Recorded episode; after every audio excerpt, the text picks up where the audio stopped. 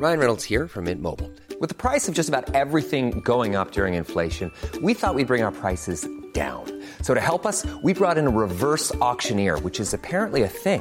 Mint Mobile unlimited premium wireless. Ready to get 30, 30, bit to get 30, bit to get 20, 20, 20, bit to get 20, 20, bit to get 15, 15, 15, 15 just 15 bucks a month. So, Give it a try at mintmobile.com slash switch. $45 upfront for three months plus taxes and fees. Promo for new customers for limited time. Unlimited more than 40 gigabytes per month. Slows. Full terms at mintmobile.com. Hold up. What was that? Boring. No flavor. That was as bad as those leftovers you ate all week. Keke Palmer here, and it's time to say hello to something fresh and guilt-free. Hello Fresh. Jazz up dinner with pecan-crusted chicken or garlic butter shrimp scampi. Now that's music to my mouth. Hello Fresh. Let's get this dinner party started. Discover all the delicious possibilities at hellofresh.com. Hey there, it's Michelle Norris. I'm host of a podcast called Your Mama's Kitchen. When I travel, I'm usually looking for a way to find a taste of home when I'm not at home. And one of the things I love to do when I am at home is entertain. And Airbnb allows me to do that. When I was in California recently, I rented a house that had a great kitchen. And when we were sitting around the table, we we're all thinking, we're in someone else's house. Someone could be in all of our homes as well. If you have a home, but you're not always at home, you have an Airbnb. Your home might be worth more than you think. Find out how much at airbnb.com/slash host.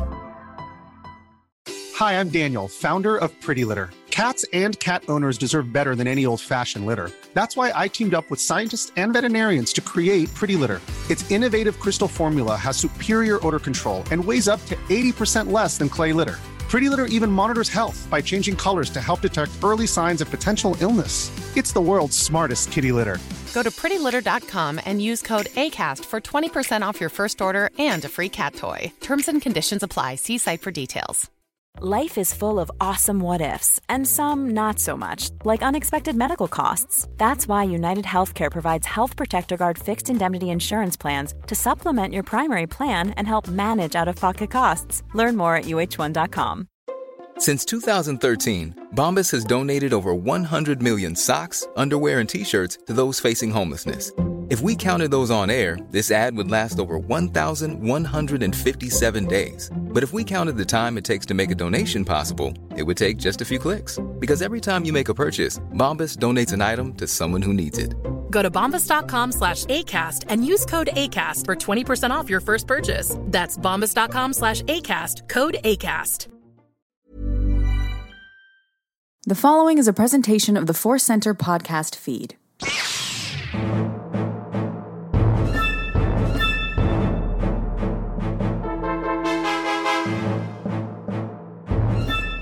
From the center of the galaxy, this is a Force Center podcast feed. That checking my notes makes me Ken Napzok. I am Joseph Scrimshaw. And I am Jennifer Landa. The gang is all here. We are all here. The new year 2023 is up and running, which means we've got some Star Wars news to discuss. A lot of rumors today, but it is breaking news from a long time ago. Before we do that, we want to remind you that today's podcast is brought to you by Audible. Get a free audiobook download and a 30-day free trial at audibletrial.com slash force center. Over 180,000 titles to choose from for your iPhone, maybe your Android, your Kindle, or MP3 player wherever you want to listen to books, I'm sure you can get it. So again, go to audibletrial.com slash force center. A little bit later, we have uh, a force center recommends an audiobook we think you should try out on us. But let's, before we get to the news, which will be in just a couple of minutes, remind you that we have an ask going on. It's a big ask. It's an exciting ask because it's, it's working to quote young Anakin Skywalker, Joseph. Yes, our current ask is to reach 7,000 subscribers on YouTube. Uh, we're doing a lot more stuff on YouTube. We have our monthly live Q&A and we're going to be debuting a new show called Figure Fights where we ask which character would win in a fight. Not the actual character, but rather the specific action figure of that character. And I lost many hours of my life this weekend looking at different action figures to pick out some of the matchups. So that's coming soon. We want people there to uh, enjoy it, to join us there. So we're trying to get to 7,000 subscribers on YouTube. It was really working uh, like Anakin's pod race engines. And then it sputtered a little bit, also like Anakin's pod race engines. So we're in the good position now, Ken and Jennifer, of, of being underdogs. We're slowly crawling to 7,000. I think we can make it, but it's in doubt. We're crawling. We're crawling. We'll get there. It, it's time to uh, bring in some new eyes and ears to the Force Center world, which is uh, part of the reason we're doing this. Also, it's just been fun.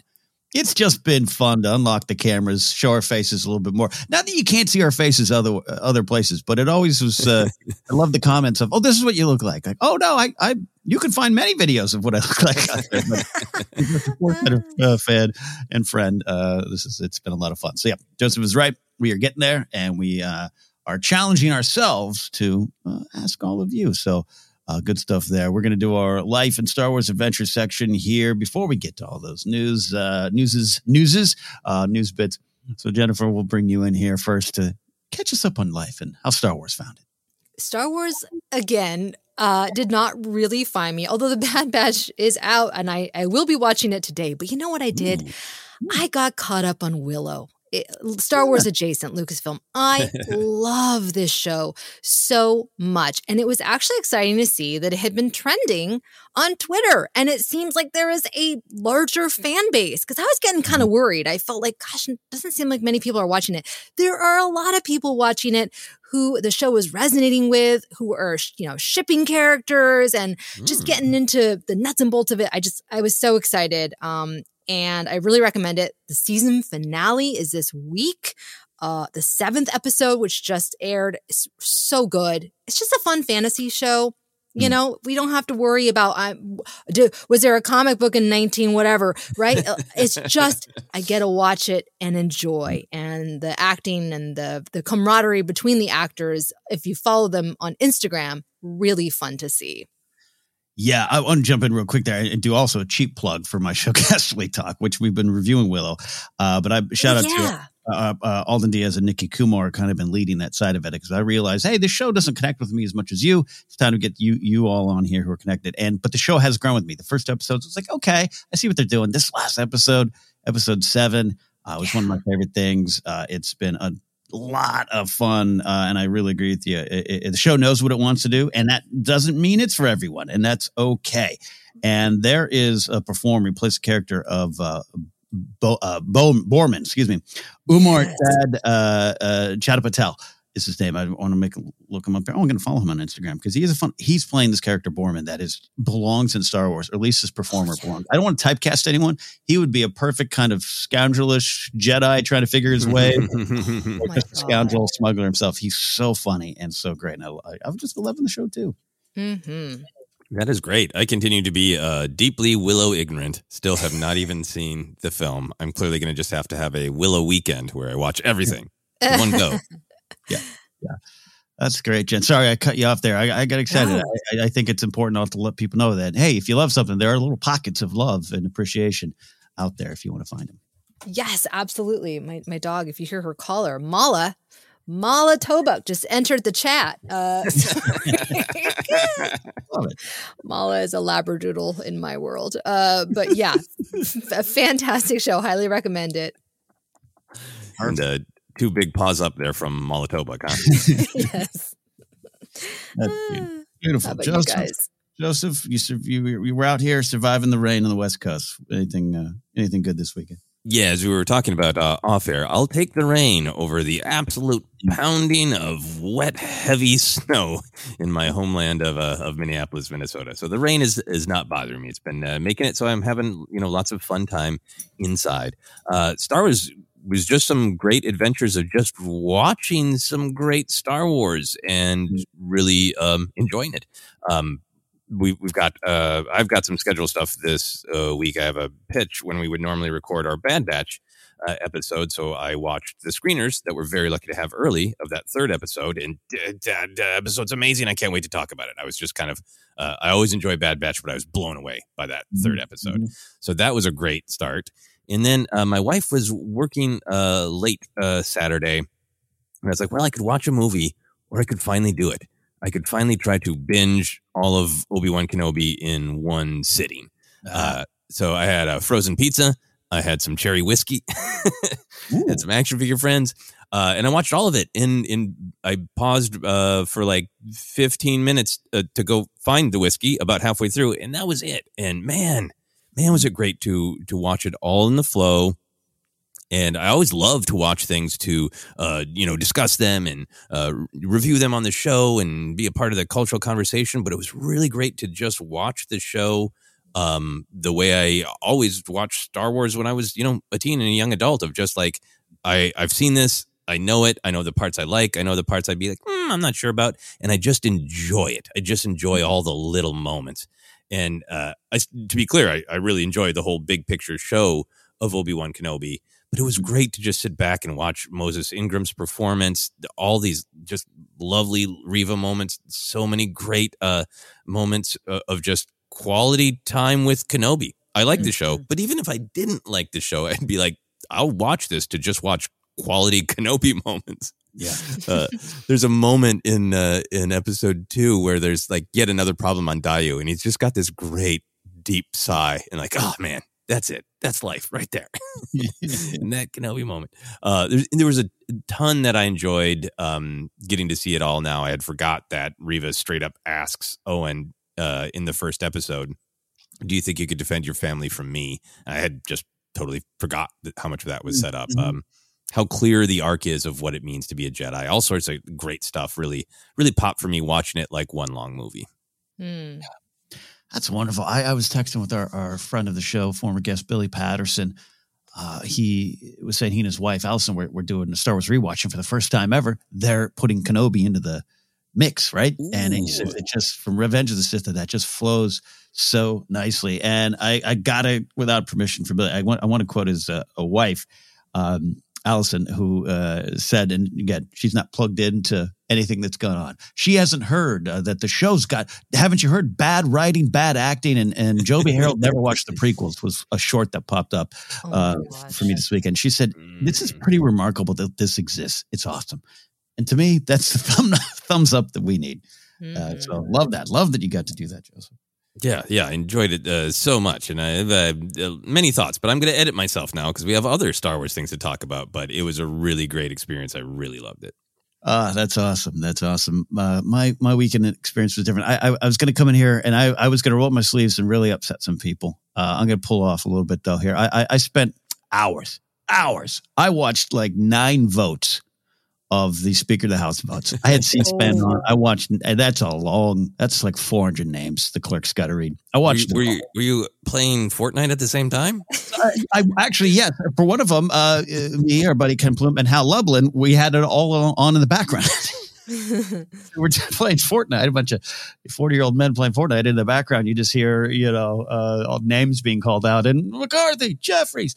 Um, but at the end of that, and when it all happened after the fifteenth vote, I, I was watching. Uh, I don't know. Let's just say I was watching two different uh, speeches and how they connected to light side, dark side energy in Star Wars that we study a lot on. And I was just uh, reflecting on uh, how we have dug in deep into Star Wars the last few years, how it's changed a lot of my own perspectives, and how you can kind of, I don't know, now you are Leo DiCaprio pointing at the screen going, ah, ah, you have energy that destroys. You have energy that's built on power and the craving of more power and the difference versus building up uh, and inclusion moving forward. And I was going to go in deeper on that, Joseph and Jennifer. I was going to go in, maybe really upset some Force Center fans uh, who are hanging on uh, from uh, one view of life, which is yours to have. Uh, and then uh, the other thing happened. Um, a friend of mine texted me a, a, a YouTube clip and said, "Have you ever seen this?" And it was the bad lip reading of Yoda's uh, and Luke's uh, moment in Empire,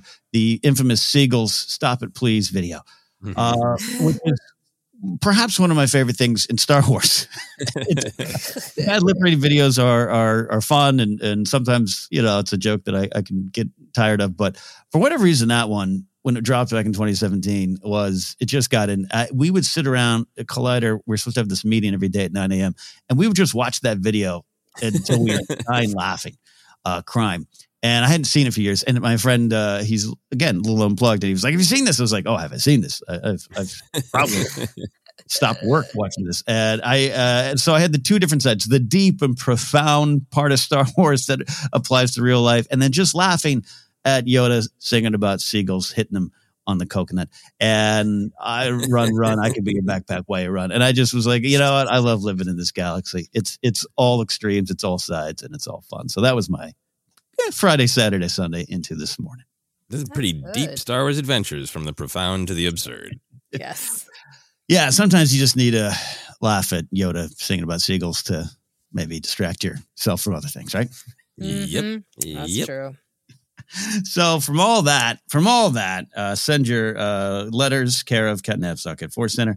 We are going to dive into the news here, and we will say, as we said last week and maybe last couple weeks, we get some more rumors to roll around in. We don't mind doing that. We try to uh, avoid that. We try to wait for official news. One of the things you've heard us say, and we might say it again. In fact, I'm saying it now: is hey, be careful. Sometimes those rumors uh, get treated as facts even months later. I forget the question because I was watching uh, Alex and Mollie Damon's Star Wars Explained Q and A video this weekend, and there was one question that popped up, and I was like, "Well, that's not that's not a fact. That's just something that was reported. There's not going to be that series, or that's not going to be in the show. I, I can't remember exactly what it was.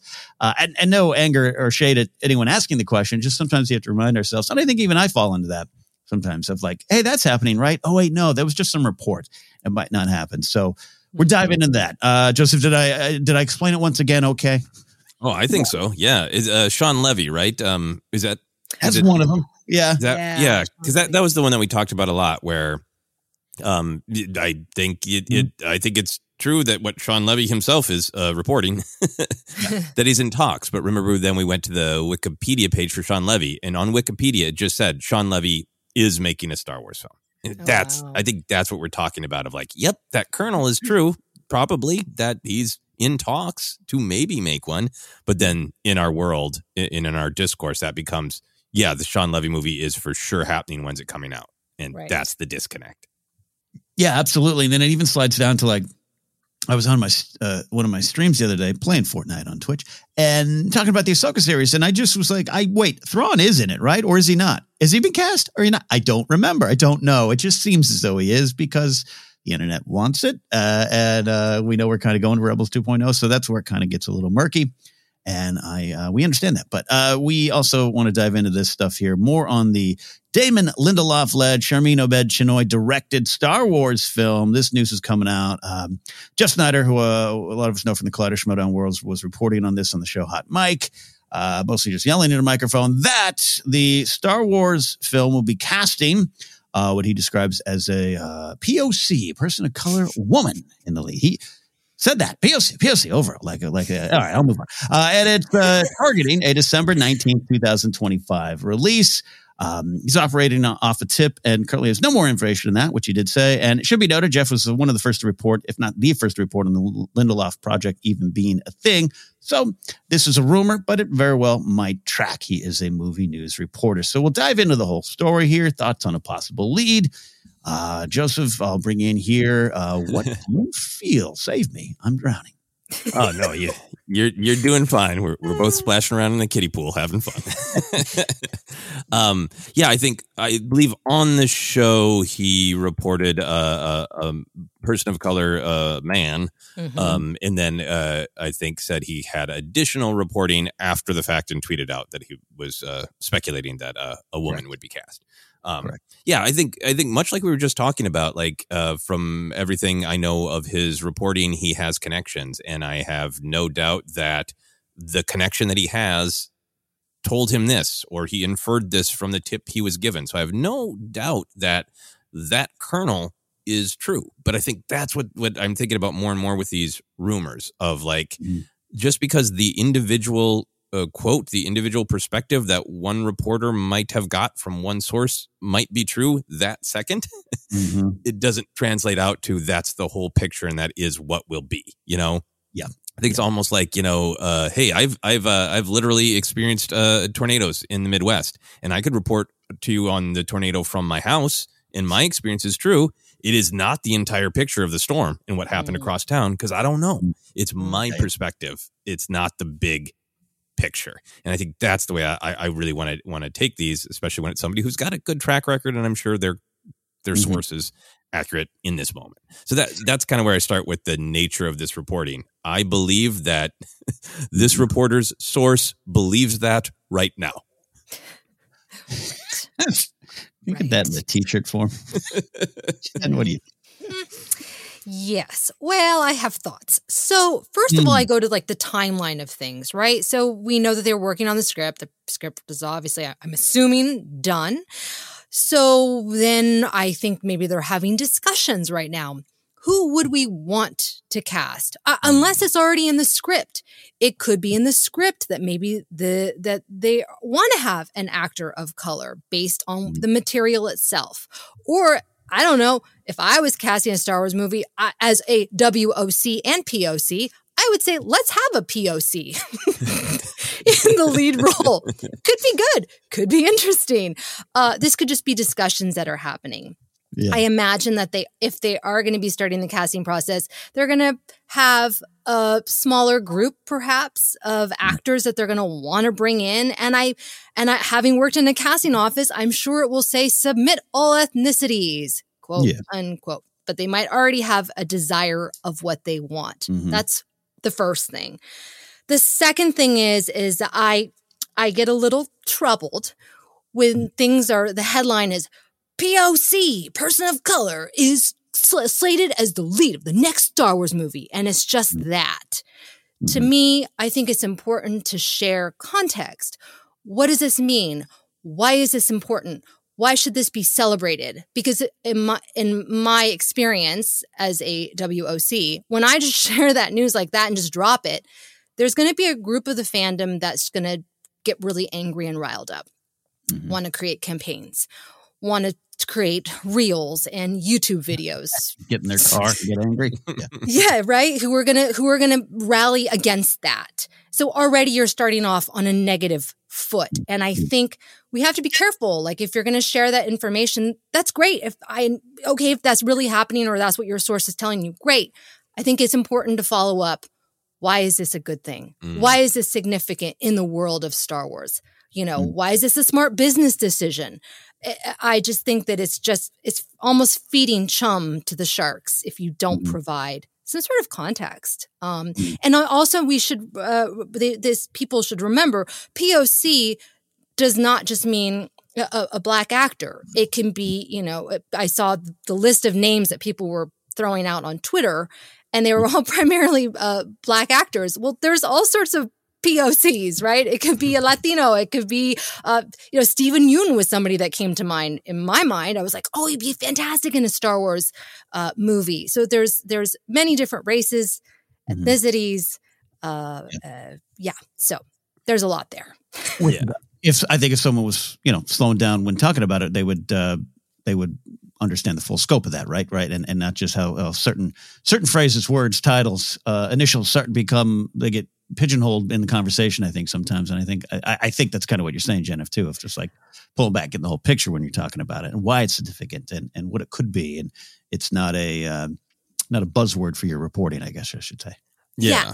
Oh, I just want to say one quick thing. Oh, yes, because when I tweet, whenever I have tweeted the word diversity on Twitter, I would get flooded with, uh, they're not trolls per se, but they are people that maybe have that search like somehow enabled to where, bam, like within minutes, I get people Mm. attacking me. How dare you want to have diversity with your buzzword and your wokeness? And I, I was like, oh my gosh, like I'm trying to provide context, but you're just pouncing on me. You're not even really understanding what I'm trying to say because you have diversity that's like such a trigger word for you. And I, I feel like that's kind of what this feels like. Uh, it's just, you know. Yeah. Yeah, I'm sorry. Sorry for laughing. I was just uh, I, your, your example that you know uh, I, I I hate these woke people with their uh, trigger words. Like, well, what is woke to you? Why are you? res- Why do you? Why are you searching for the word diversity to be upset about? Yeah, exactly. Yeah. I had Or to laugh using it- too. Using it in your speech after you've lost for 14 votes. Yeah. Yeah. anyway, that's a bit- Yeah. I, if if I could uh, jump in with um uh, I want I think Jennifer you're so right to talk about the why of it, right? That's what um I think often when it's possible to diffuse anger and have a conversation and build understanding is because we can talk about the why and we can talk about humans and our our shared experience and how you know uh diversity, seeing different viewpoints, also helps us celebrate not only what is different about us, but what is the same as about us. You know, the why. For me, Mm-hmm. that's what's valuable. And what is in all of this, our, our discussion of do we trust this reporting? How is it reported? The the glimmer that it's exciting to me is the why. Yeah. If this is all true, is uh, Damon Lindelof seems to be on board as this you know executive um, producer who is shepherding this film through, maybe more films. And again, if all the reporting is true, has selected a really interesting choice for a director, an incredibly accomplished human in Mhm. Sharmeen Obaid Chinoy, who, again, if people aren't familiar, uh, you know, go read uh, her just Wikipedia entry. She has won, won multiple awards, including uh, an Oscar for documentaries about issues of social justice for women in in, in Pakistan. Um, Damon Lindelof is coming off of running this room for uh, the Watchmen. That was, i- i- in my opinion, a very successful, insightful, powerful, important discussion of race in America. Mhm. Um, these creators, if we were to look at their most recent work, might want to be telling a story within the Star Wars galaxy that deals with the idea of uh, diversity or you know inclusion or conflicts that come up because the people cannot find a, a way to uh, see the humanity in one another. Um, Any issues like those within the Star Wars galaxy, which to me are they're they're a big part of Star Wars. So much of the theme of Star Wars is not judging people quickly, trying to find common ground, trying to work together, uh, down to explicit storytelling about the Empire's you know straight up xenophobia. So it, it's not new to Star Wars that these ideas would be explored, but it's interesting to me that is that a part of the heart of the project Mhm. because of where these creators are coming from. Yeah, I love that. Taking uh, every beautiful word both of you just said, uh, you know, combine into this idea of uh, it isn't just some check list, check the box type of film casting to to sit down with the, this crew, uh, the, this movie that they're putting together. That whether it comes out on December nineteenth, two thousand twenty five, or later, will have, I think, great purpose behind it. We just finished a series Andor that had great purpose behind it, and I would argue that all Star Wars series have great purpose behind it, playing with these themes. And so, stopping to analyze uh, this and on the possible lead, not just being um, a buzzword, both with uh, you know this the POC, which is uh, you know Jen you touched on there, but also just the top five actors that you want to get cast in it. Like you know, great Jen Ortega, great. She can dance in every Star Wars movie she wants. that's, not, that's beyond the, the the thing, and that's why I don't like participating in those kind of shows anymore, where it's just it's so empty, it's so surface level stuff to me. And what you're talking about, Joseph, is uh, getting me excited for this project. Uh, Watchmen is a, is an important series that I I tell you I didn't even sit and watch it. I, I listened to most of it. Grace watched it, uh, and it is a show that taught me a piece of history that I was never taught. And a lot of people cite that show as going, "Whoa, whoa, wait a minute, that was real." The the the, the Tulsa riots, the Tulsa massacre was real. Uh, uh, I was never I was never told that. And I think if they bring that same kind of energy, put in the Star Wars galaxy, there's a big important why behind the casting choices here. Uh, and, and and and by the way, we're, no one on that show, Hot Mic, not, we're not saying that they're doing anything wrong. We're just saying that, this spirals out of control from these kind of headlines, these kind Right. of conversations, these kind of rumors, and you're go. You, unfortunately, you're going to always have angry guys in cars. Fortunately, you're always going to have people on YouTube uh, and other social media uh, uh, platforms and digital media platforms riling everything up. But a lot of times, one of my big things is how you discuss these things, how you discuss these stories. You might not be leaving the door open, or you might not know it, but you're leaving the door open to a lot of those people to come in the back door to start start setting fires. So uh, we want to give the big picture there, if that makes uh, any sense there. Yeah. Mm-hmm. And, and I mean, for me, it, it- there's also just like there are a ton of actors that I like. So, uh, I- you know, I don't want the conversation to just be this sort of uh, betting pool of who's going to be cast. Um, but for myself, as long as I'm trying to engage with it with the why of like, why would this, you know, uh, is there a story reason that this phenomenal actor is there? Maybe there's not a story reason, and all that matters is this actor is phenomenal, and I'd love to see them in Star Wars, right? You know, Mm-hmm. it, it, there's uh, multiple ways to look at it, but I get excited too of like, hey man, you know what? I hope this reporting is true because I I want it to be personally Danai Gurira because I think Mm. she's phenomenal and I've Yeah. she's been one of my number one. I would love to see this actor in Star Wars for years. So like, I don't mind having that uh, discussion of who could it be as long as it's not all the discussion is. Yeah, yeah, yeah. When it gets too gamified, uh, yeah, I think that's what you and I have over the years have talked about as well. Uh, so there you go. That's not the end of the story, though. Uh, they went on to discuss, or, or, or Sneider went on to discuss that uh, kind of feels that the slate of movies will be announced at Celebration, which was something we talked about, and I think did take bets on last week. So there you go. uh, clear, full disclosure of everything we talk about. Uh, and so uh, that's part of the discussion here. And I did want to, I want to, the, wanted to bring this up because this is one thing that could spin off again by no intention of those saying it but there was this uh, moment of uh, that that feels like to uh, them on the show that that Taika's movie is dead. That it just feels like that, and possibly Feige's film as well. Uh, that it could not be in the 2027 slot either. And that's been going around as well. And that stuff all kind of tracks in a way, but that's not a fact either. No one's come out and said it. And again, I don't think anyone on that show is saying it's a fact uh, very clearly saying, eh, it just kind of feels like there's no heat coming off these movies right now.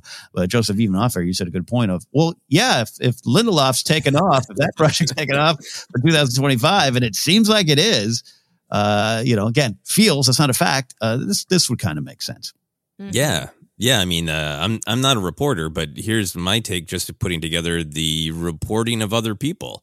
Um, Kathleen Kennedy said in that that uh, pre last year's Star Wars Celebration Vanity Fair interview, big discussion with Anthony Breznican. Uh, mm-hmm. That on the film side, she was really hoping uh, for a sort of dedicated showrunner type, uh, name check the way Favreau and Filoni are running the Mandoverse, uh, name checking the way Tony Gilroy is just like such a partner. He's the Rogue One Andor world. He's he's got it locked down, mm-hmm. and that that Lucasfilm was close to maybe having some partners like that for the film side of Star Wars. So right. even that already suggested like we're gonna we're not gonna do the shotgun approach where three different people are making three different movies and we'll see what lands, but maybe we're gonna go more toward kind of slowly building something.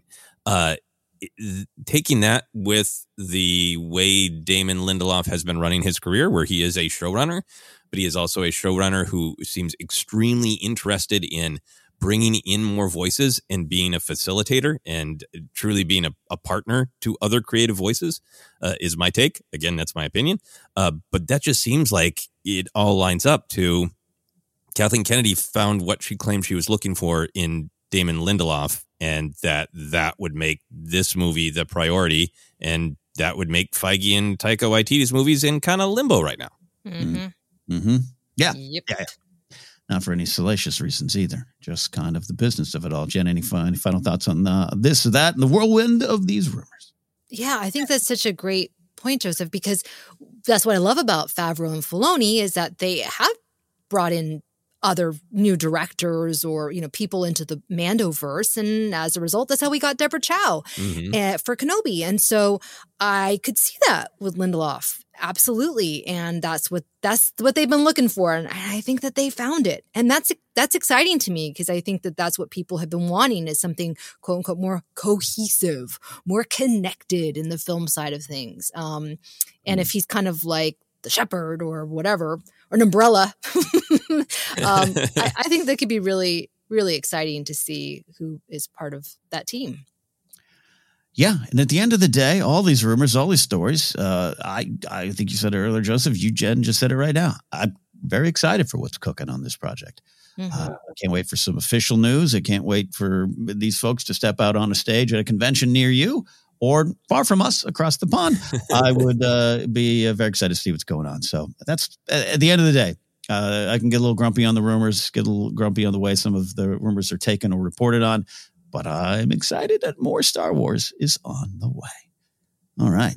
Well, we're not done yet. We're going to take a quick break. On the other side of this, uh, more news and yes, more rumors. Have some fun with that.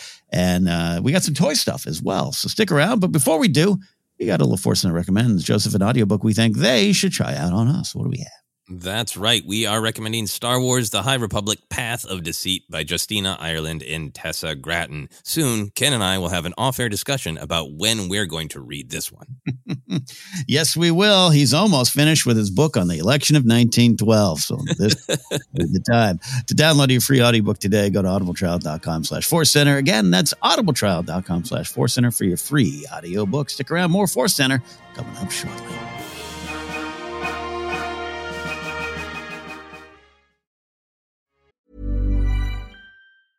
Ever catch yourself eating the same flavorless dinner three days in a row? Dreaming of something better? Well, HelloFresh is your guilt-free dream come true, baby. It's me, Keke Palmer. Let's wake up those taste buds with hot, juicy pecan-crusted chicken or garlic butter shrimp scampi. Mm. Hello Fresh. Stop dreaming of all the delicious possibilities and dig in at HelloFresh.com. Let's get this dinner party started.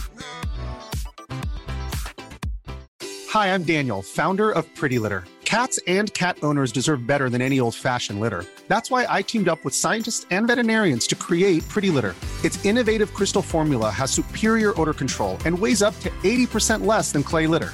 Pretty Litter even monitors health by changing colors to help detect early signs of potential illness. It's the world's smartest kitty litter. Go to prettylitter.com and use code ACAST for 20% off your first order and a free cat toy. Terms and conditions apply. See site for details. Quality sleep is essential. That's why the Sleep Number Smart Bed is designed for your ever evolving sleep needs. Need a bed that's firmer or softer on either side? Helps you sleep at a comfortable temperature? Sleep Number Smart Beds let you individualize your comfort so you sleep better together. JD Power ranks Sleep Number number 1 in customer satisfaction with mattresses purchased in-store. And now, save 50% on the Sleep Number limited edition Smart Bed for a limited time. For JD Power 2023 award information, visit jdpower.com/awards. Only at a Sleep Number store or sleepnumber.com. Hey there, it's Michele Norris. I'm host of a podcast called Your Mama's Kitchen. When I travel, I'm usually looking for a way to find a taste of home when I'm not at home. And one of the things I love to do when I am at home is entertain. And Airbnb allows me to do that. When I was in California recently, I rented a house that had a great kitchen. And when we were sitting around the table, we're all thinking, we're in someone else's house. Someone could be in all of our homes as well. If you have a home, but you're not always at home, you have an Airbnb. Your home might be worth more than you think. Find out how much at airbnb.com/slash host. Cool fact a crocodile can't stick out its tongue. Also, you can get health insurance for a month or just under a year in some states. United Healthcare short term insurance plans, underwritten by Golden Rule Insurance Company, offer flexible, budget friendly coverage for you. Learn more at uh1.com. Why don't more infant formula companies use organic, grass fed whole milk instead of skim? Why don't more infant formula companies use the latest breast milk science? Why don't more infant formula companies run their own clinical trials? Why don't more infant formula companies use more of the proteins found in breast milk? Why don't more infant formula companies have their own factories instead of outsourcing their manufacturing? We wondered the same thing. So we made ByHeart, a better formula for formula. Learn more at byheart.com.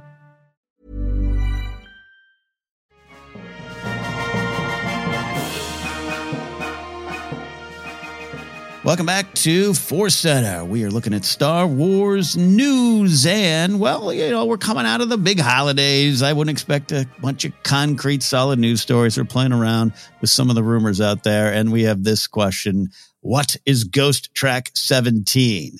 Uh, here we go. Uh, reading from uh, the fine folks at Star Wars Newsnet, Miguel Fernandez put the story together. Shout him out uh, because uh, I do not have a subscription to Production Weekly, and they are the source. They are the source of this rumor. Mm-hmm. So, according to the people who paid for a subscription to Production Weekly and then posted the info on the Reddit thread Star Wars leaks.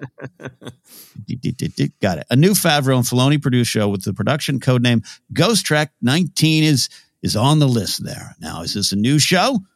Like I said, Star Wars Newsnet's Miguel Fernandez did a great job connecting previous dots, and it could very well be Mando season four. Uh, production Weekly was accurate in reporting the production of Grammar Rodeo, which turned out to be Skeleton Crew. But, however, Production Weekly has been wildly off more recently with claims of Taika's movie starting to shoot in late 2022 which who knows it may have been, but things move, and as well not keeping up, not as well as not keeping up with the perpetual motion of the Ahsoka and Acolyte production schedules. But again, that's kind of the nature of the beast. So that's kind of the setup. Here's the questions, Joseph Jennifer: Is this Mando season four? Jen? You know, I go back and forth. Um, it could be. Mm-hmm. I, I just I, I don't even know P- production weekly. This was all brand new to me. Mm-hmm. And just the name alone to me, I'd be like, oh, that sounds totally trustworthy and reliable. Yes, they're reporting on the status of things. But the more that you start to dig, I'm like, are are are they? And do I trust that source? And so I, I don't know how I feel about all this, but it could be Mando season four. Maybe. I wouldn't put money on it though. no, that, that, that's the lack of the bet. Joseph, what do you have on Mando season four?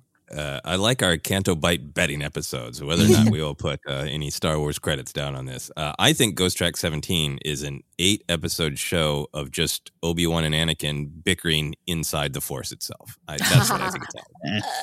Um, yeah, Mando season four would make sense timeline wise. Um, Yeah. I think, particularly if they don't want another two year break between official Mandalorian seasons. You know, to Mm. me, it, I, I do kind of tend to think of it as the Mandoverse, and that Boba Fett is very much part of that. Um, Mm. But if they really want to get moving and keep moving on Mando and want to have, you know, Mando season four out, you know, around March of, uh, how do years work? Uh, 2024. We're 2023 now. If they want to have it out in another year, November of 2024 it would make sense that they're, is they're wrapping up uh, the last bits and pieces of Mando season three, that they're moving on to Mando season four. Mm-hmm. Well handled by both of you here. Well handled. Uh, Mando season four seems seems like the choice to me. Is it, it could be a new show, and that's the other question here. But I'll, I'll go into this here, and then we'll we'll go some final thoughts and, and maybe have fun with what it might be. Uh, this is again. I want to. I'm shouting out because because I'm just absolutely taking this this theory here from Miguel Miguel Fernandez, who I, I don't know personally at all. Just said, uh, "Is Ghost Track 19?" or asked, "Is Ghost Track 19 a reference to the hidden track on the Beatles album Abbey Road?" Track 19, otherwise known as Her Majesty. Her Majesty is a pretty nice girl. I could go on. Uh, making this show. My question to you all. This is from me. Is this a is this a show, Her Majesty, about Bo Katan or a prequel show about Duchess Satine? Discuss. Uh, I want Duchess Satine flashbacks somewhere in the Mandoverse. That's that's all I really care about. Um, maybe Disney Plus shows can start having Easter eggs, and if you hit the right button, you get a Duchess Satine flashback. That would be great. Uh, Bo-Katan seems like a possibility to me. Yeah. I have I have other thoughts just about the whole big Mandoverse, uh, uh, you know, discussion. And is this a new show or not? But but I Mm. can uh, I, I can uh, pause myself on that. We- We'll put it, we'll go back to that one. Uh, Jen, uh, imagine she's a pretty nice girl, but she changes from day to day. This is Duchess Satine, right? It's it's a prequel, sh- right? Am I right? That is a pretty good uh, guess. I, I could see. No, no, I don't know if I could see it. Uh, Bo Katan is interesting. Duchess Satine is fascinating, right? Uh, and I, we know that they like Mandalorians, so why not further explore the culture? But I have some other thoughts, like Joseph. On Ah, what- this is great. They do they do both love Mandalorians and Cubano sandwiches. Is this oh my gosh, that's right. I love. Yeah, that's a great. That's a great. great. I would love a follow up to yeah, uh Favreau's chef show there because when the first the first episode they were on together, they were cooking up at Lucasfilm up, up at the ranch. And I, I don't think they knew each other as much. I think they were Mm. still this was the early days, you know. And I want to I want to follow up to see the see what their dynamic is in the kitchen now together there. Uh, well, you both have a lot of thoughts, and I want to hear those thoughts on a new show, The Mandoverse. Overall, Joseph, what do you have? Yeah, I mean, I think th- th- what I thought about with this question of is this Mando season four? Is this a new show? What do we want the new show to be?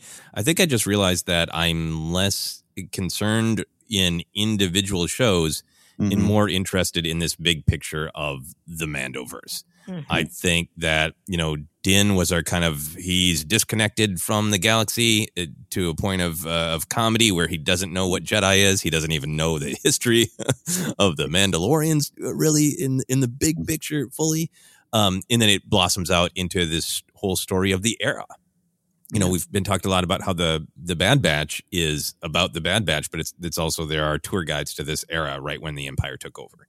Um, and I kind of get the sense that you know with some of the announcements uh, that happened, you know, in that Disney presentation a while back about the uh, the New Republic show, right, and about the fact that uh, Mandalorian and Ahsoka and these other shows were going to build into a big you know team up show. Like, I think all the all those which shows are coming out is probably in flux. I think my my opinion is that Favreau and Filoni know the big picture of the Mandoverse, like that they know where Din and Grogu's journey ends, that they know the fate of Mandalore, they know Ahsoka's fate, uh, they know how much this story is going to tie into the beginnings of the First Order, you know what it has to say about the New Republic, about the New Jedi. I- I think that they know where it all ends, And I think they're leaving themselves really open as they go of how do we tell that story? Which Mm-hmm. show do we tell what parts of that story in? How much of the shows overlap and intertwine versus how much are they going to come together in a, in a big special team up versus how much are we going to break that part of the story off and make it its own show? That's the stuff that's interesting to me and, and, and relevant to, you know, is it going to I just don't think they're spiraling off. I don't think this is like back in the day of like uh, Happy Days gets a spinoff and now Laverne and Shirley have a show. You know, I I don't think it's about that. I think it's about we were telling this big story. What's the best way to package it into individual shows? So what you're saying is Mork and Mindy is coming to Star Wars. exactly. Uh, first of all, Jen, I want to get your thoughts in there. I don't want to cut you off here. Uh, Joseph, you also just reminded me of what the question I heard on that uh, uh, uh, Alex and Mollie Star Wars Explained Q&A was the build up to a, I think it was phrased in the question as a Avengers-like crossover event. Now, yes, Yeah, Kathleen that's us. Did say something like, "Hey, it's leading up to something," but that's all. That's all we have. And so there's a large, again, at no no one's fault. This is just something I like to point out.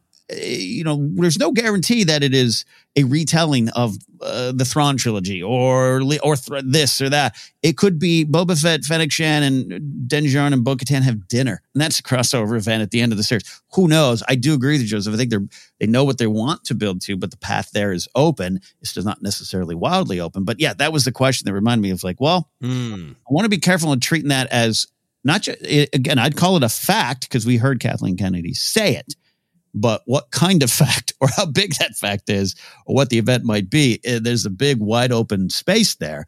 And suddenly, if you get to Mando season five and Mara Jade, Talon Karrde, Joruus C'baoth, and Thrawn aren't there, and you're upset, uh, I just want to make sure I'm pumping the brakes two years out. That's all. You remind me of that. You remind and and I feel like that presentation it was you know exciting is one of my favorite kind of memories as a as a Star Wars fan with just the boatload of news a lot of which has come to pass. It also feels like that was 72 years ago and there are many things announced there that aren't don't appear to be happening. Rangers of the New Republic doesn't appear to be happening unless Oh, it's yeah. this show.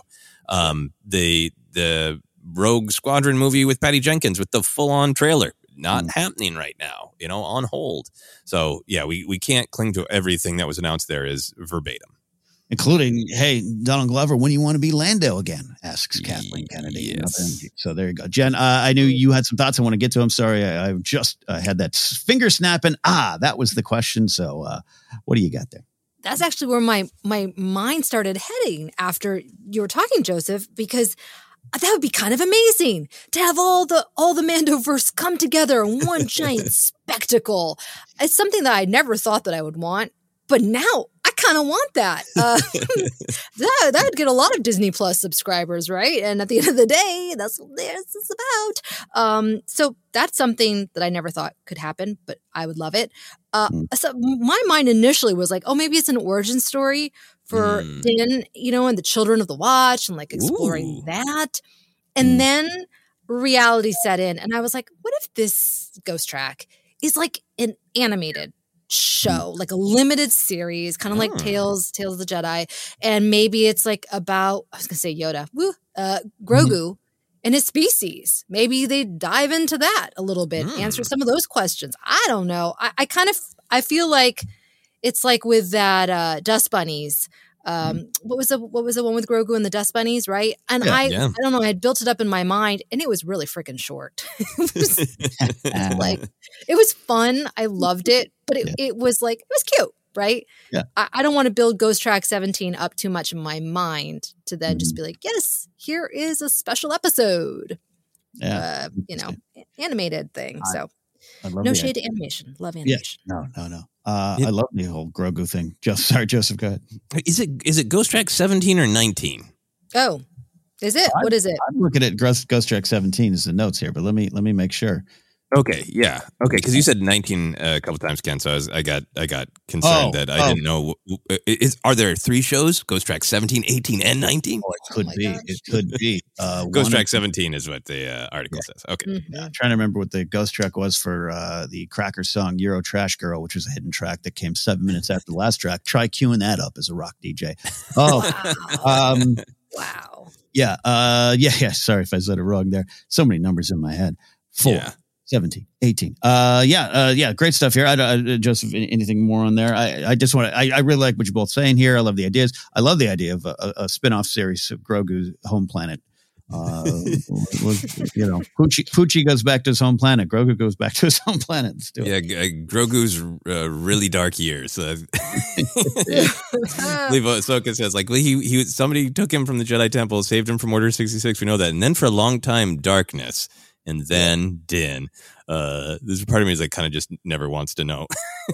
yeah, right, uh, what, right. what poor Grogu went through. Uh, I'm still. I, I don't think that Rangers of the New Republic show, as uh, announced, it was nothing more than a title and a graphic. I, I don't think Mm-hmm. whatever iteration of that is, there's been no noise about that. But I would love a show in the Mandoverse from the New Republic perspective. Uh, we've talked a lot about Mhm. lo- loving uh, Teva Carson, right? Um, Uh, wanting to pull in good old Shriv. Uh, but mm-hmm. I'm just kind of I'm fascinated with the New Republic in this era. I love the way they're presented in the Mandalorian. That a lot of people think they're not living up to their their big talk. There's still plenty of you know problems in the galaxy. They're barely policing the outer rim, and yet every time they show up in Mandalorian, everybody's like, "Oh, bleep, X wings, we're in such trouble." Yeah. you know, and I love that they're being shown to have true power. But mm-hmm. how do they feel about it all? I would love that perspective. I absolutely agree with that one there. Uh, we got one final story here, but any final thoughts on this? We have a lot of thoughts on this. Clearly, uh, one of the things I was going to ask is just uh, I, I put this question of do do we even want a new show from this team slash Mandiverse right now? Uh, was which wasn't an I I didn't mean that uh, in our notes to frame it negatively, but just like there's also a lot of areas in Star Wars I want to get to, and only so much room on the slate and so much room in the budgets uh, that I I wouldn't mind if they they being some ubiquitous ubiquitous Bob Iger, some ubiquitous power out there, and Disney going, Filoni Favreau, stop, stop, concentrate on Mando, and we're gonna do some other shows as, here as well. And I don't even know where that comes from in my heart because I've loved everything they put out there. I don't know. So, any thoughts? Any final thoughts on this here, Jen? I I love John and Dave. Uh, they are just fun, and they're they're like a great combination of fun adventure with deep mystical lore. And I think mm-hmm. what really makes me so excited about whatever they do is that they are excited. It, they have fun working together, and they're excited about these projects. And so, whatever they want to give me, I will happily accept it because I just know that their heart is in it. I think that they'll both decide when their heart is no longer in it and they'll step away and or take a break or whatever. But if they want to give us more, yeah, give me more. Whatever you got. Yeah, you know, and I'll, I'll pitch it here, Joseph. You, you maybe think I had this thought the other day about Favreau. I love that Favreau's finally been like, got to Star Wars. Always wanted to get to Star Wars. I've been writing these scripts in my room for years.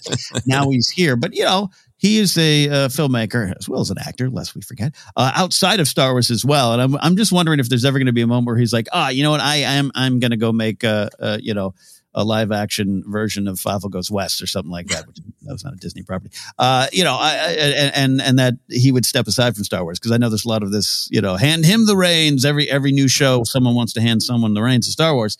Uh, and, and, and I just wonder if he's ever going to be like, great, this was a lot of fun. It's time for me to, uh, get on down the road or at least take a break. I- think some of my kind of opinion and take that there's a big picture of the Mandoverse is coming from what they have said during you know interviews and at celebration. You know, we we were in the room there uh, when he was like, "I love Star Wars. I'm so happy to do this, and this is what I'm gonna be doing uh, for the next several years." Right. So th- that's why I, I don't. I'm not looking at it or thinking about it as, "Hey, uh, Peli Motto's going to get a spinoff just because." I Right. think Yeah. they have a story to tell, and they're figuring out how many seasons, how many shows it's going to take to tell it. And I think Favreau is in this kind of great place where he's accomplished a lot, and he could probably just p- pause and go do whatever he wants, you know. But what he seems to want to do, because he said it out loud, like I'm going to be doing Star Wars for the next several years, and I'm happy about it. I think he's going to finish this story in whatever amount of seasons and shows it takes, and then you know we'll see what's next. Mm-hmm. Uh, no, that's great. A great reminder of that moment too. And and happy he's here. I've been a fan of his for years. Big fan of the movie Swingers and beyond. So uh, love having around, playing with his toys. That's all he's doing. Just playing with his toys. That's all, he's doing. Right. all he's doing. Final story of the day here. I'm gonna give thanks to Joseph. I was lost in the uh, you know tidal wave of rumors, getting a little grumpy about it. He goes, "What about this?" What what about this story? And I remember we used to report on more toy stuff out there. This is a toy find. Uh, over 300 pristine original mm. Kenner figures were found in a collector's closet in Chicago, and all are going to auction. It's dubbed the Morphy find. The values, woof, it's a lot. So, hmm. first of all, what would we do with this find? But I also got to start with this question. I thought about this one this morning. I would be very aware if I had 300 figures just sitting in the closet. I know I don't go in my storage a lot, but I, I have a relatively good idea what's in my storage right now. I'm always fascinated by the stories of, oh, I was digging in a box and found the original recording of the Beatles' first song. Like, how was that just, how was that there for years? That's just one acetate or something. Like, this is 300 pristine Kenner figures which means at some point you went to like a, a JJ Newberry in 80 and bought all of them or collected them or had them and they were just in the closet. Sometimes I'm not saying I'm suspicious, like someone's sitting on it and now's the time, the value's right. Let's say I found them. It's just, it always blows my mind that these are just sitting around somewhere. So, anyways, thoughts on this story. We'll start diving in, Joseph. Yeah, I mean, I think um, the the person who bought them bought them is kind of for their kids, but also for s- speculating, and I think might have got them like directly um, from either like the back room of a store or from Kenner because I think they were in boxes. I think that's part of the reason that they were pristine is like they weren't like up on a shelf or uh, mm-hmm. that they were still in like the boxes of like here's your six Princess Leia's, you know, uh, in this box. Um, yeah, and, and I think that idea of you know somebody who just kind of buys up some things that like yeah they're making a lot of noise now um are are they going to be valuable i don't know maybe and then lose track of it mm. uh, part of the reason this resonated with me is because i'm obsessed with action figures and the photos of this on facebook if you go to uh, dan mm. morphy's facebook page are gorgeous amazing um but also i just had this experience i think i talked about where I, you know I was at home uh, with my dad going through some old photos and found all these photos of the first time i got Star Wars action figures. Mm. Just all of my relatives, just like, these are the hot new thing. Here you go, kid. Um, and my dad understands that Star Wars is a big deal. And he, he always tells me, like, hey, I, I ran into another Star Wars fan. That thing, it's amazing. That thing's just not never going to die, is it? You know? But from his perspective, it's this thing I liked when I was a kid that's still going. And he, you know, we found this photo of, of me getting the original Star Wars Luke Skywalker. And I was like, Dad, do you know how much that action figure costs now? He's like, No. I was like, That one, unless there's something special about it, I don't remember, is $3,000. And he was like, What? Holy bleep. I just think there's this perspective of, I know it's a big deal. I didn't realize it was that big of a deal because I was an adult when it came out. Mm, mm. I love that. I love that take on it there. Uh, Jen, uh, what do you have in your closet? You know, it reminds me because I've been helping my mom clean out her house. She mm. has so much stuff that she kept or that she forgot about from the 80s. Um, I've been finding all sorts of gems. So I can see how this would happen. If you have a big enough place uh, and you have a lot of stuff and a lot of boxes, which I'm guessing as a collector he might have, um, I can see how this would happen. And I just went to his Facebook page, Joseph, and you're right. He's like, he seems genuinely like happy and surprised. Mm-hmm. A total warehouse find. Like he's shocked that he had this treasure trove of all these action figures and just seeing them all like laid out so perfectly. They are just in mint condition. What a find. Oh, yeah. I, I, wish there there's a reaction video I would love to see when he mm. discovered that. there you go. You all. And I want to shout out before we continue this uh, in our in our Force Center Discord. One of our listeners, friends of the show, Gareth Bartlett, who's a great documentary filmmaker out there in the UK, and followed by Andrea Core on Twitter of the Core is one of my favorite uh, little facts about Gareth. He posted in the Discord that he had just uh, discovered uh, uh pack a bunch of 1977 Topps Star Wars trading cards. Wow. Uh, in pretty good condition. He posted them in our Discord. A lot of people checking in. And uh, he even has uh, a Luke Skywalker in pretty good condition, and uh, that is uh, something that could uh, that could fetch a couple hundred if you get it uh, in the in the right condition to sell. so there you go. So I stand corrected. A lot of people just have things that you know really sure really sure about, which I'm going to go out to my shed today in the rain. so Gareth, good find there yourself there. Um, what would we do with this find? what, what, Jed, you go to your closet and you're like Oh man, I forgot I had 300 pristine Kenner figures here. Would you would you keep them? Would you let them go to auction? Uh, you know, let someone handle it. Uh, you know, obviously there's some money involved. I get that aspect of it. Um, but there's a part of me, like maybe 20%, that would be like, oh no, I've got to keep these. I can't let these go. I mean, there's 300. There's three of us, 100 each. you do with your share what you will, right? is, this, is this the end of the uh, Soderbergh Ocean's Eleven? We're all just going to slowly walk away at the fountain. I just started watching Kaleidoscope on Netflix, which is like about a heist. So that's where my brain went. Uh, we split it up. Take yeah. your share. Um, yeah, no, I'm. It's it's like an embarrassment of riches when you have three hundred. Like, what do you do? Do you donate it to a museum? I mean, I want to keep mm. some, but it's like it's just it's too many. It's too, I want to be able to share it with the world or mm-hmm. or auction them off like Willy Wonka. You know, uh, not auction, give them away like Willy Wonka yeah, tickets, golden tickets. Mm, Charlie, you won. Uh, this this is great. I love I love Jen's plan, Joseph, because it might make me rich. What what are you going to do with this fund? Well, I'm I'm not gonna lie. There's a few I would keep for sure. Yes, no, yes. no doubt about it. And uh, I would not just kind of. I, I, would, you know, find like some collector's case and protect them, and yeah. earthquake yeah. insurance and everything, everything, uh, to take care of my babies. Um, but yeah, for the rest, like, yeah, you, I, I would want to spread the love, you know. Mm-hmm.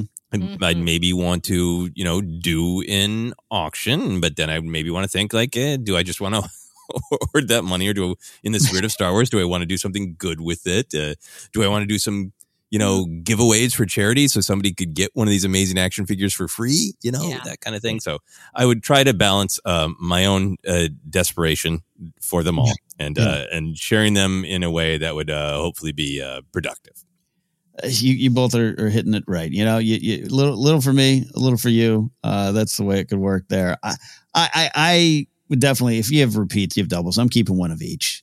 Definitely yeah. gonna do that. yeah, come on sell sell some for charity. That can work. Uh it's easier said than done. I had a youtube company 2021 we tried to half of every bit of profit we tried to donate to charity until the accountant wrote me at one point and said we can't do this anymore. We're going broke. You have to be careful. Uh but it's, it's a light side dark side test. Uh but yeah uh, i just uh yeah it, it, it's very tempting to go on ebay and just look at those numbers. It's it's tempting. It's tempting. Yeah. it'd be hard not to. But yeah i'm with you joseph Oh, I got five Lukes, one for me. The rest, uh, maybe two for me. All right, two, all right, three for me, one open. I'll open one, which would seem scary. Uh, any figures going back to this original? I mean, they, they got uh, was it uh, Death Squad Commander? This is all the the, the original Kenner mm-hmm. stuff. Any figures you'd want to bid on, and how high would you be prepared to go, Jen? You know, an original Leia, original Han. What do you got here? Mm-hmm. I want the Leia in a Boushh disguise. That would be mm. amazing. Mm-hmm. Um, of course, all eight Ewoks, please. Of course. Mm, um, I liked the the Ponda Baba, it, but he's you know on his card. It's like Walrus Man. That mm-hmm. right there. Uh, it's fantastic. Yeah. But I mean, I love them all. They're all just so precious. That's uh, Boushh is a great call. Great call there. Um, Joseph, you and you made me think there's an there's a one Kenner one I'd want of the Ewoks. Um, it's the Forgotten Ewok. Do you all know which one I'm talking about? We got our mm. Teebos and our Paploos and our Chirpas uh, and Lograys. Lumat, I believe. Yeah, I think it's yes, that's the one. That's the one. He's forgotten. He's an overlooked Ewok from the vintage Kenner era. I think I'd want to get a hold of that one there, but uh, yeah. I can't look it up here online right now. Yeah, yeah, no, because I, I, I, I have a lot of these, not all, you know, all out of the package and and, and loved, but yeah, L- Lumat's just like your super basic Ewok. yeah. yeah, yeah. There is there, yeah, Lumat. You're so right. There's a Warwick and a Ramba, uh, War Warok and a Ramba as well. Jen, I'm going to need you to do a documentary on these forgotten Ewoks. Yeah, this is. I mean, oof, the six six complete vintage Star Wars Ewok action figures on eBay, including mm. Lumat and Paploo, four hundred seventy five dollars, and they're not even in the case. You know, they're just like loose. Yeah, yeah, yeah. yeah. I'm looking at a Lumat is going for seven fifty. Whoa! this is this is big business. Oh, yeah, the, yeah, Roomba, Roomba, Ramba. I'm saying Roomba because he's cleaning my carpet right now. Ramba and Warok were from 1985. So they're Power of the Force last line. That's yeah, they're they're the end. They they were the ones that you could find when you couldn't find uh, Stormtrooper Luke, who I coveted. there you go. Uh, Joseph, I think I didn't let you answer there. Who are you? Who are you plunking a lot of money down on? Yeah, so like uh, I, I think for me, like like I said, I'm lucky to have a lot of these. Not all of them by any means, uh, but the, you know my my loose original figures, some of them in very rough shape. And part of the reason I love action figures is just like not just the figure, but the art of the card in the in the frozen moment in time. So that's what would make me want it. You know, uh, to me, the Walrus Man action figure with that like weird photo, like you know, some of the photos are like on the cards are like famous publicity stills. Chewbacca's you know picture on his card is like a famous publicity still from or f- freeze frame from A New Hope, and Walrus Man's is just sort of like his production photo. you know, it's it's like his ID for for his day job. You know, Yeah. Uh, and then and then the, the picture of him right on the card. Which looks so different when what the actual action figure is wearing, and then you'd get to pick: Do I want one with the uh, free send away for free Boba Fett sticker or without? Because they have both. Ah, so much great variety. Uh, so I want that. Um, I I, th- I think I've lost my original Obi Wan Kenobi, so I, I, that's the one I would probably like bid on if I had the money. Yeah, I, I was gonna go. I mean, obviously, I'm gonna you know maybe try to c- collect some Hans. That's a great choice choice on uh, Boushh with that Leia. I think uh, Combat Poncho Leia. All the ones that I never got. Again, this is uh or or didn't keep from my infamous garage sale uh, loss of the figures in in '84. Uh, 80 45 range. So yeah, those were, but Kenobi popped into my mind or, and Kenobi Vader like that. I, it, I might be still basking in the glory of 2022 here with Kenobi and Vader in the rematch, but I think I would love to bid on those figures. Um, I'd have to sell figures I find first to fund buying these figures, but Yeah. Jim Panero, that's where I'd go. Original Leia too. There, there's just Mhm. something so clean and so uh, just precise about uh, you know this this character, and and I never had original Leia, and it's it's a wound that must be healed someday. Yeah, right, right. Same with like original Lando, all those kind of things there as well. Uh, final question, final question, and Joseph, we'll start with you here. Which which of these figures might appear on Figure Fights coming your way February on the Force Center YouTube channel? Uh, eventually, all of them. But to start with, uh, Prune Face is a big contender because come on, uh, I love that there's just an action figure very late in the run named Prune Face. I didn't even really give him a Star Wars blaster. He comes with like this, you know, rifle that looks like it was, you know, stolen out of a Lone Ranger action figure. Uh, and then the one that's making a ton of uh, news here, uh, the double telescoping lightsaber Luke, uh, the one that only came with the early bird packaging, uh, or early bird send away thing, and has the ridiculously, disturbingly double long yellow lightsaber. Mm, That's right. It's the one that's going to go for like twenty thousand dollars. Jen, uh, you'll be appearing on Figure Fights uh, from time to time. Any of these figures you want to see in action? I want a cantina brawl for sure, right? Between quote unquote Hammerhead, aka mm-hmm. Momaw Nadon, and maybe Sna- well Snaggletooth. That wouldn't be that fair of a fight. now that I'm thinking about it, but you know, there's some cantina characters that could fight, or of course a droid showdown could be very fun. Ooh. Yeah. Yeah. Oh, I can't wait. I love Breakaway C3PO. There's a lot of weapons to use. He's got a sack. He's got a, he's got a vinyl sack. Uh, well, fun story to end our discussion on the news there. Big toy find. What would you do with those toys? Let us know. Before we head on out of here, we're going to go to This Week in Star Wars History, looking ahead to Star Wars Past, though this one's actually uh, at the time of the release of this episode yesterday, but on the day that we're recording. Do you follow that? Here we go. On January 9th, 1987, Star Tours opened up at Disneyland in Anaheim, California. The first attraction at the theme park to feature IP that was not original to Disney. The motion simulator ride cost $32 million to make, 500,000 for each of the four military grade uh, motion simulators I was looking up. And it was open for 60 hours straight from January 9th to January 11th of 1987. The ride featured Anthony Daniels uh, as C3PO, Ben Burtt uh, as R2D2 for what it uh, it's worth there. We're putting together sounds. And of course, maybe most famously, at least for me, this Pee Wee kid of the 80s, Paul Reubens as the Star Tours pilot, Captain RX 24 aka Rex. Now he's at the Cantina spinning tunes. Though the ride has undergone many changes over the years, it has remained mostly the same and keeps taking fans into the Star Wars story and maybe making them sick along the way. What is our relationship to this ride and this big debut? Now, Joseph, I do want to start with you. You were uh, not blessed to be in Southern California like Jen and I were. You probably were watching from afar. That might be the start of your journey. Oh yes, this I remember hearing about this because you know '87 at, at, that time, it, you know, from my uh, youthful perspective, it felt like 40 years. Uh, you know, it's been 84 years since Star Wars was popular, so I was thrilled yeah. to see on the news that a Star Wars thing was happening. Uh, but it was it's like great. I also understand that sometimes people go to the moon. I will never be there. It was utter fantasy to me that, that I could experience this. So it's like cool, great, uh, congrats to those people who will get to experience this. I never will. My family did not travel. We didn't have money, so it was utter fantasy to me. Good for you. Yeah, that's.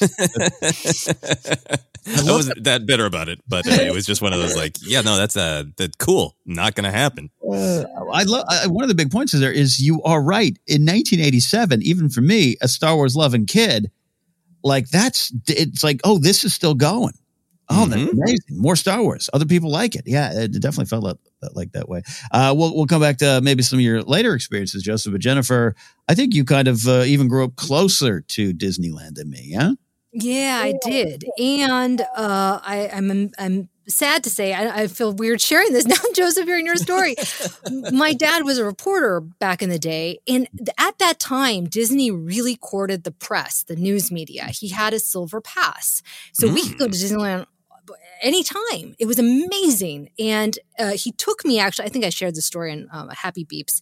Uh, I went to the opening for Star Tours wow. when I was a kid. It was only the, the media that was invited. And, you know, this was not influencer day. This was like old school reporters, a bunch of older men. And I think maybe there were a handful of kids and me. And I went on the ride with my dad, and he gets terrible motion sickness. And he was like, I cannot, this was awful.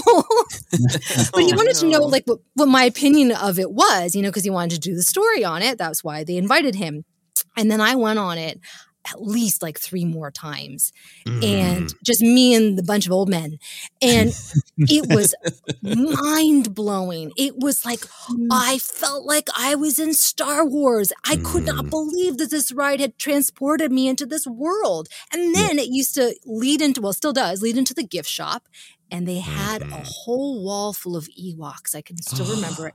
And I did not ask my dad for one. And to this day, I regret not getting that Ewok plush from Tomorrowland. Yeah.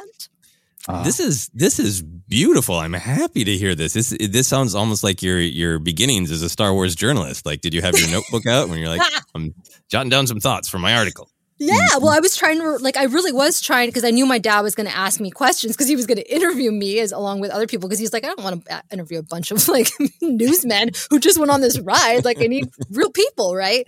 And I was like trying to remember, okay, what emotion did I feel and what was yeah. the character's name and like I was oh. trying to analyze it. Like, uh, yeah. Does this, does this, footage exist anywhere? Your father, uh, Mike, right, award-winning yeah. journalist. Yeah, yeah.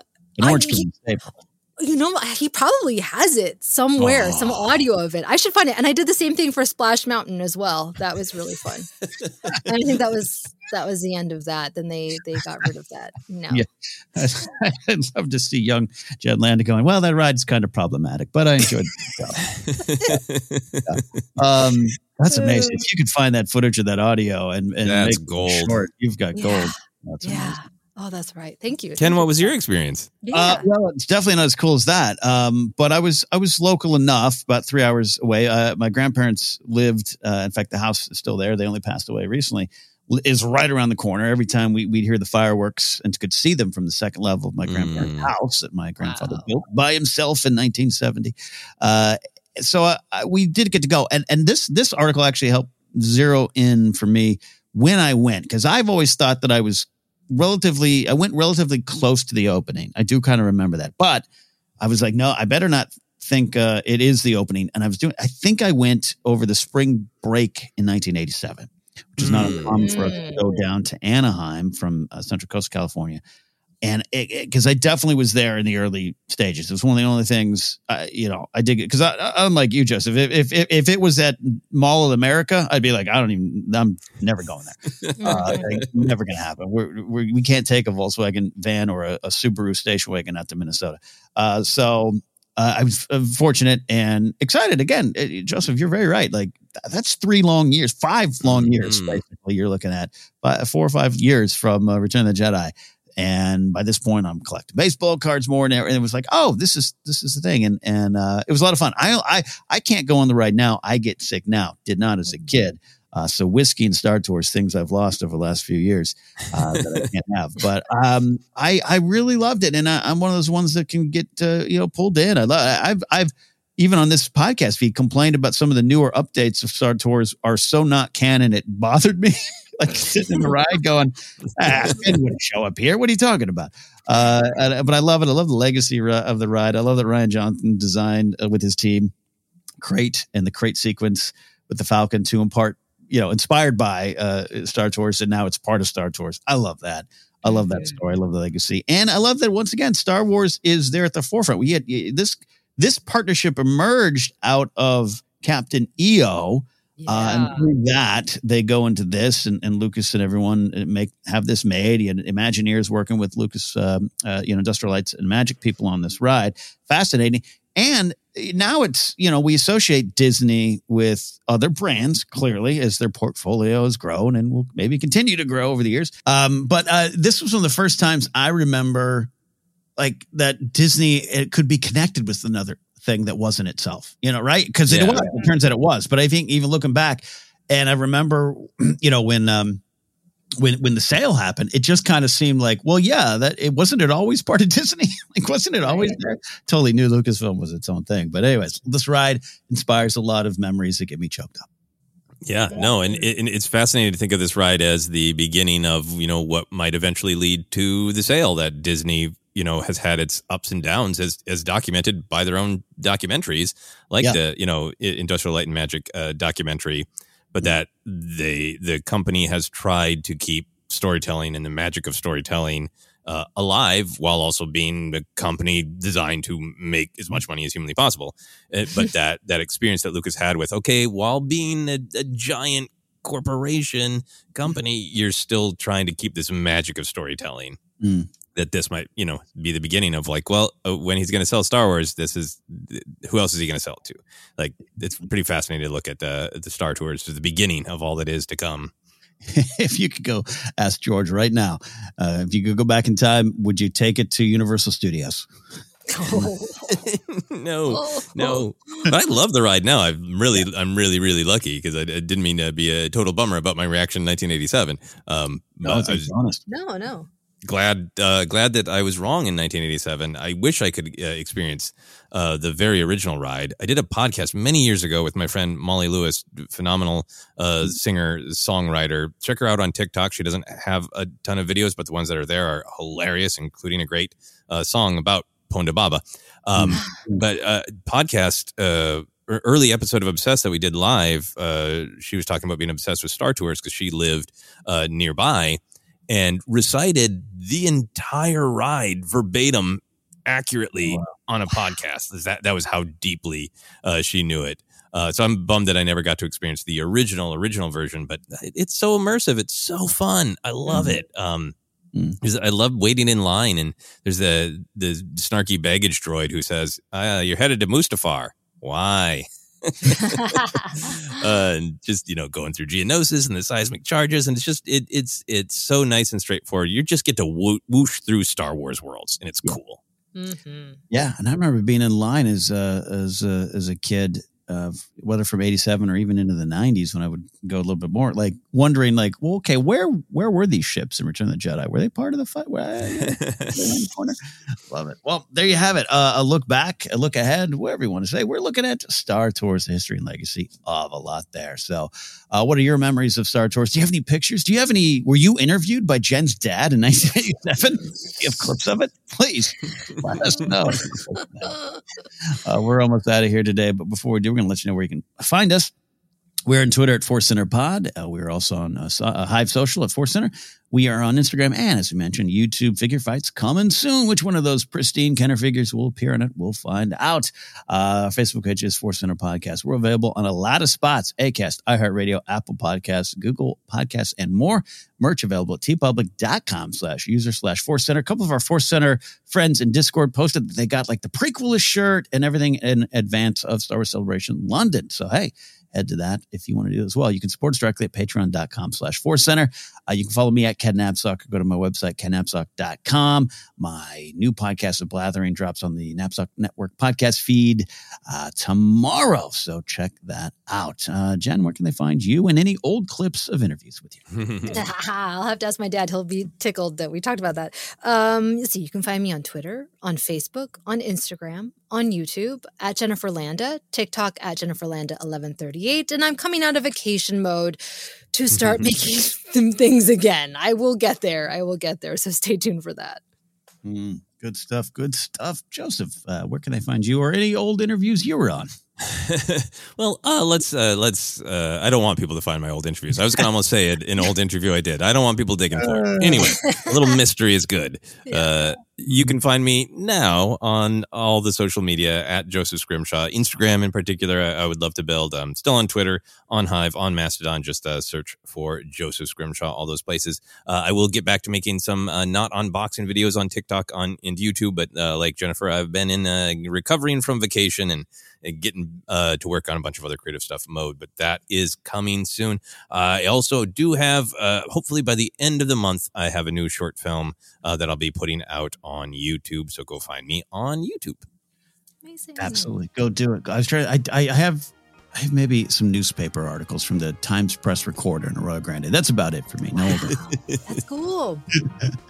there you go, everybody. Thank you for uh, listening today through the rumors, through the history, and the toy collections out there. A lot of fun. We'll see you next time here on Force